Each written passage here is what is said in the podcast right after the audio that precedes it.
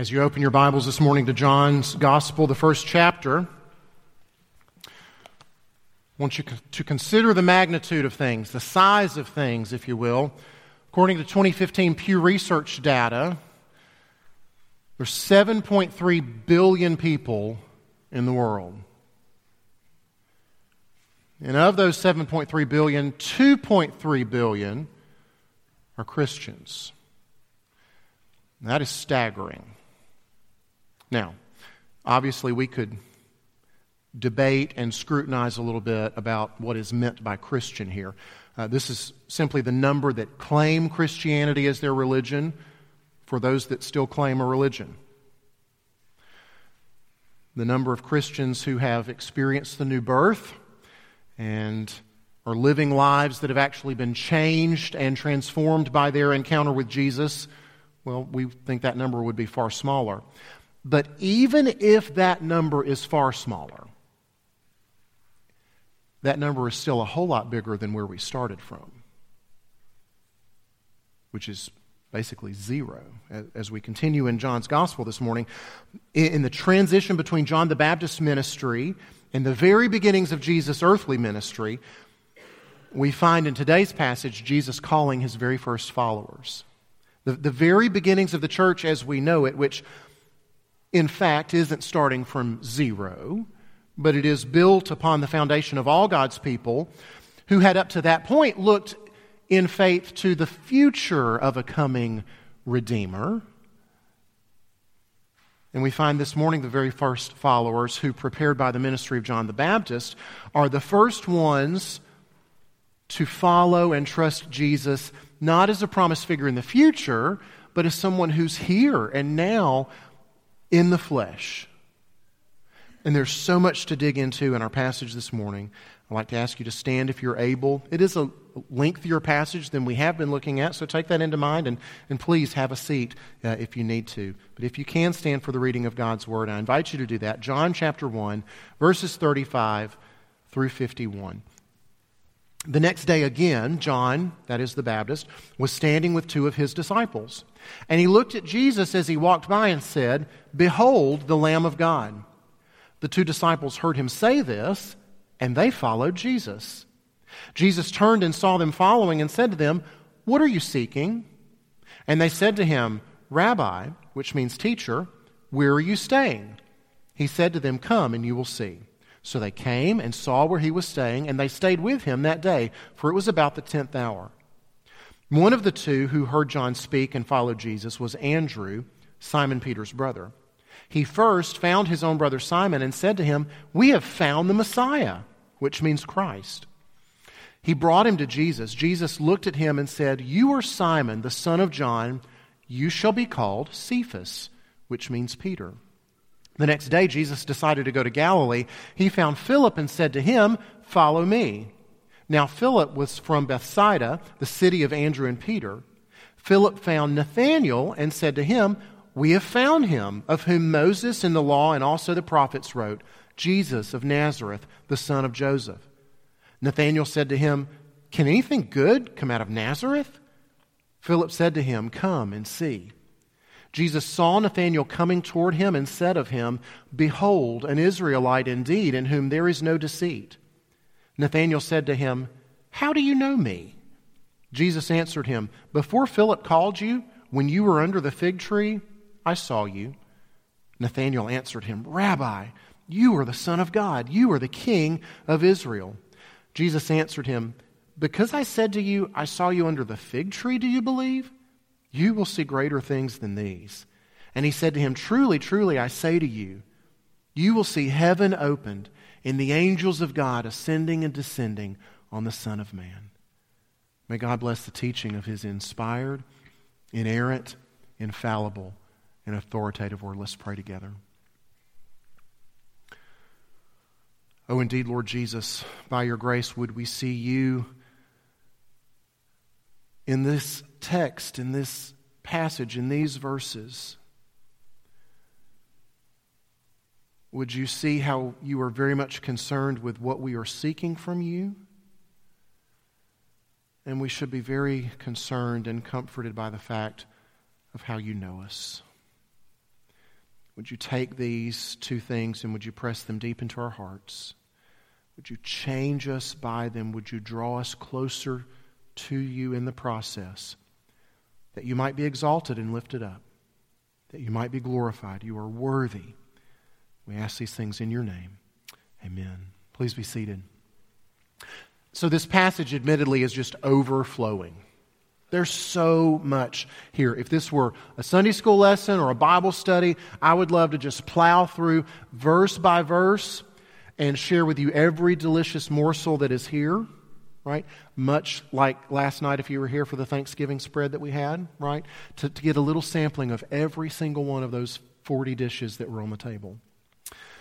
But this isn't a Sunday school lesson and it's not a Bible study, it's a sermon, right? So, what's the difference? Well, the difference is I really want to bring this passage to bear on your life in these few moments that we have together, right? I don't want to teach you a bunch of stuff. I don't want you to leave with more knowledge. I want you to have this passage impressed upon your life, on your heart, and on your soul. And so, to do that, we're going to leave some of the dishes unsampled. We're going to take much larger helpings of a couple of things. And I decided maybe the best way for us to get through this passage was to pay attention to two important questions that are asked here. One is a question that Jesus asks, one is a question that one of his new followers asks. And these two questions have significance not just for this passage, but really thematically in the whole of John's gospel. You're going to see these two things come up again and again. And the first question two of John the Baptist's followers, hearing him say once again, Behold, the Lamb of God. We've seen that before. Well, they turn and they follow him. Look there in 37 and 38. They turn and follow him. Jesus sees, hey, there's a couple of guys following me, and he turns and asks them, What are you seeking? What are you seeking? And know, this is a loaded question. Jesus sees two guys following and he wants to know why. What are you after? What is it you expect to get from following me? Throughout his ministry, the people Jesus encounters are seeking a wide variety of things from him. Some want a healing, some want to be fed. Some want a sign. Some want a better life. Some want to know how to have eternal life. Some are apparently following him because he, they think he might be the next big thing. They think he might be significant, and we see that hinted at in verses 45 and 46. Right, uh, where Philip found Nathanael and said, Hey, we found him. We found the one that Moses wrote about. We found the one the prophets prophesied about. He's from Nazareth. And Nathanael says, What? That's not possible. Because nothing good comes out of Nazareth. Right? Insert there for Nazareth whatever you think the, the town that's lesser than Orangeburg is. Right? Nothing good comes out of there. Nathanael says, I'm looking for something big. I'm looking for something significant. And because of his prejudices against Nazareth for whatever reasons, he says, Well, this clearly can't be it. What are you seeking? Why are you following him? What do you expect from Jesus? throughout the Gospels, John's included, Jesus can tend to be a little tough on folks based on what they're seeking from Him.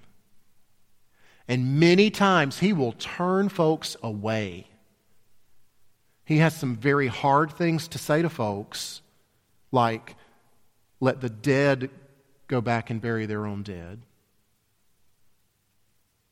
Like, go and sell all you have. See, I think Jesus can pretty easily detect when people come to him and they want something from him and they don't just want him.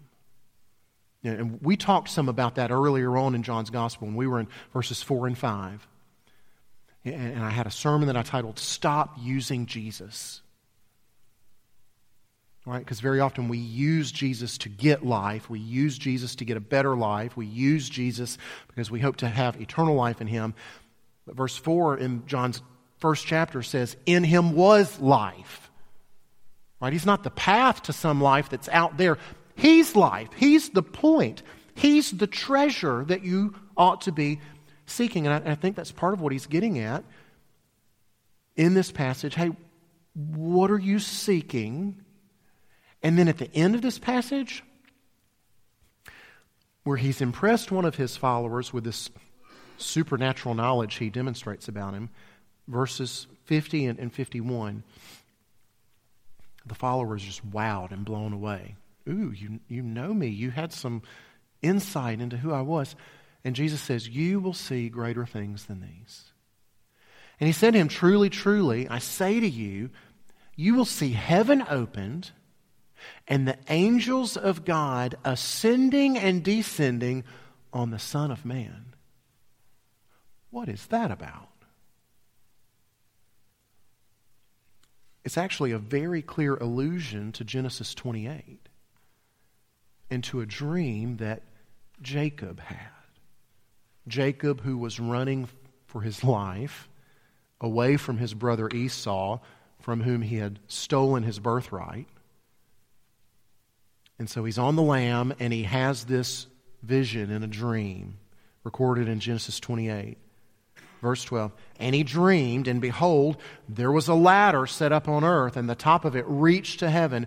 And behold, the angels of God were ascending and descending on it. And behold, the Lord stood above it and said, I'm the Lord, the God of Abraham, your father, and the God of Isaac. The land on which you lie, I will give to you and to your offspring. So, right there is quite a gracious promise given to this lying, deceiving runaway. But note what's in this vision is a ladder. And this ladder bridges the gap between earth and heaven, right? The gap that, that sin created, the gap that existed ever since Adam and Eve were expelled from the garden, and a cherubim with a flaming sword was put at the entrance to keep them from coming back in. A divide has been created that cannot be crossed, but in Jacob's dream, a ladder crosses that divide. And then Jesus takes this vision, and there's not a ladder in Jesus telling of it. What is there instead of a ladder? Himself. He inserts himself in place of the ladder. He is the means of bridging that divide. And that's ultimately what Andrew and Simon Peter and Philip and Nathanael and you and I all need to be seeking from Jesus. Not some sign or benefit or significance that Jesus might offer. We need to be seeking from Jesus the very way in which he bridges that gap between heaven and earth. That he would, in fact, cross that divide on the cross. Right? paying for the very acts of sin and rebellion that we committed that create that chasm. That's the one and only thing to seek from Jesus. It's how, at the very cost of his own life, he made a way. Now, in addition to what are we seeking from him, there's, there's a second question that I want us to consider that I really want to be pressed down deep into your souls this morning. And it's the one that Nathanael asked Jesus. All right, so after Nathanael asks his snarky, prejudicial question about something good coming out of Nazareth, Jesus sees him coming. Verse 47. Jesus sees him coming and says, Behold, an Israelite indeed, in whom there is no deceit. And Nathanael said to him, How do you know me? How do you know me? Y'all, to be known by someone is a wonderful thing. And it can also be a terrifying thing. For, for Jesus to know us is wonderful, right? It is comforting. It makes you feel like you matter, right? He knows the number of hairs on your head be they large or small. He knows your comings and your goings. That's wonderful. It's also terrifying. Uh, he knows. He knows you. He knows your thoughts.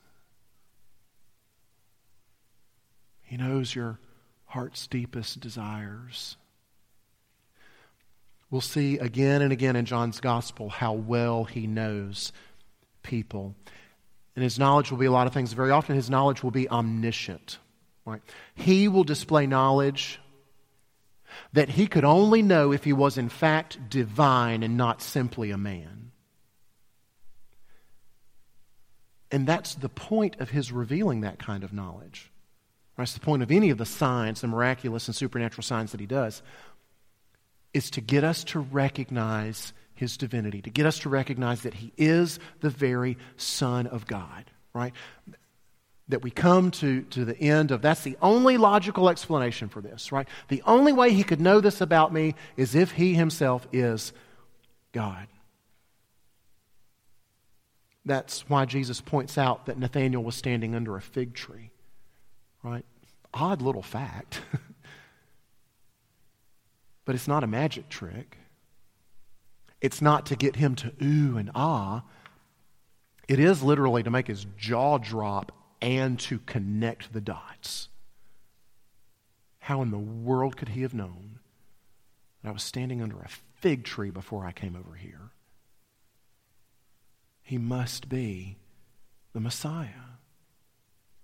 He's the one we've been waiting for. He's, he's the Son of God. He's the King of Israel. Is more of his, uh, his exclamation there, both of which were common messianic titles, right? Titles that they had given in their long expectation and their long held hopes that Messiah was coming, that the rescuer would come. One of the commentators that I read talking about Jesus' uh, fig tree comment says, This is not the cheap trick of a clairvoyant, this is the apocalyptic Son of Man. This is who we're dealing with here.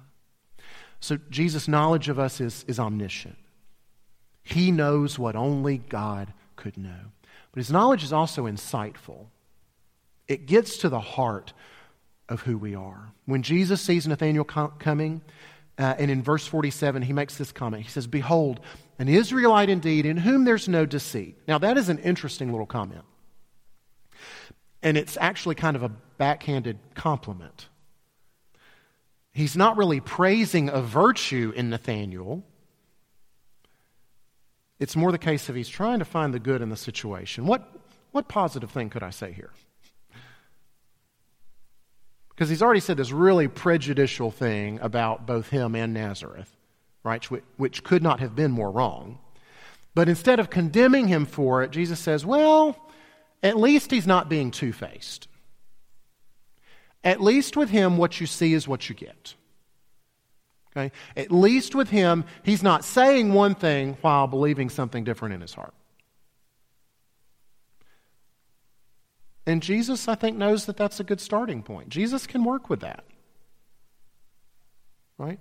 Jesus can work with his blunt honesty and his prejudice and whatever else. He can work with that a lot easier than he could if he was saying the right words but harboring those thoughts in his heart. He'll run into that, a lot of that in his ministry. People giving lip service while their hearts are far from him. At least Nathanael isn't pretending. And there's one more example in this passage of Jesus knowing someone. And it, to me, it's the, the most encouraging. It's the one I think that gives us so much hope. Earlier in the passage, Andrew he goes and gets his brother Simon Peter. And when you see Andrew, Andrew is always bringing people to Jesus. So there's a little side observation and application about evangelism, right? To, to be commended in, in Andrew, to be an example to be followed by us. He's always bringing people to Jesus. Um, verse 42 he brought him to Jesus. Jesus looked at him and said, You are Simon, the son of John. You shall be called Cephas, which means Peter. So, what is up with Jesus on the spot, all of a sudden changing somebody's name? You're so and so, not anymore, you're now so and so.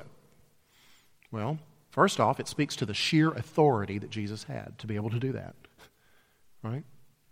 Yeah, I know that's what your father called you. We're changing that. But it's more than that. It speaks to the knowledge that he has of people. Now, we might be tempted to say, oh, he sees something in Simon. He thinks, ooh, he's going to do something as my follower. He needs a different name. He needs a name that's more fitting for what he's going to do. A name like Peter, which means rock. You see in this passage lots of explanations in parentheses. Right? John knows that he's going to have both Jewish readers and Greek readers. And so anytime he's using a, Jewish or Semitic or an Aramaic term uh, like rabbi, uh, like Cephas, like Messiah, even, he'll put something in parentheses for his Greek readers to help them understand. That's all that is going on there. And, th- and that's what we see here. Um, to see him rename Simon a name that means rock and to think, oh, that's because Jesus is seeing something in him, is to miss the point entirely. he doesn't change his name based on what he sees in him. He changes his name based on what he's going to do in him. You hear that difference? Right? He does not change his name based on what he sees in him. He changes his name based on what he knows he's going to do and change and transform and create in him. The third thing about the way that Jesus knows us is that his knowing is a type of knowing that changes us, it's transformative. It's life changing. And, and if you know much about the story of Peter, right? If you know of his brash and arrogant boasting of, I will follow you anywhere, Jesus, even to the death.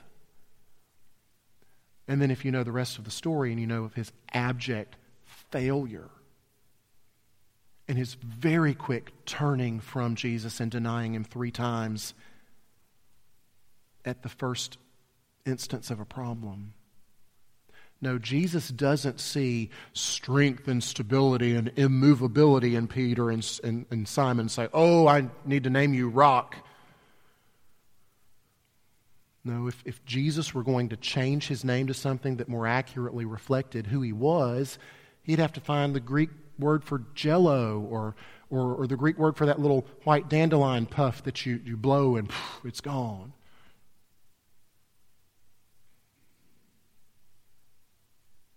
No, Jesus changes Simon's name to Peter, to rock, because he knows that's what he's going to make of Peter. That's how he's going to change and transform him through his grace and mercy. Jesus knows us in a way that changes us. Does that not give you hope? Does that not give you confidence this morning if you've been struggling with sin? If you've been wondering if you will ever best this temptation that keeps rearing its ugly head? Do you wonder if you will ever grow? Do you wonder if these fruits of the Spirit will ever show up? Jesus knows you, and He knows you in a way that changes you into who He wants you to be. Is that what you are seeking? Is that why you're following him? Is that what you want from him? That's what he's ready to do. As, as he bridges the gap between heaven and earth, he's going to change you in the process. So I want those two questions. What are you seeking? Why are you following him? And the question of, how does he know me? How does he? I want those two questions in the back of your mind and deep in your heart all week long. Let's pray. Father, that you would know us so intimately, that you would know us and love us first, that you would move toward us while we were still rebels and enemies. And that you would move toward us in a way to bridge the chasm that we created through our rebellion and that you would do it at such great cost to yourself, ought to leave all of our jaws dropped open wide. dumbfounded and speechless at your grace and at your mercy.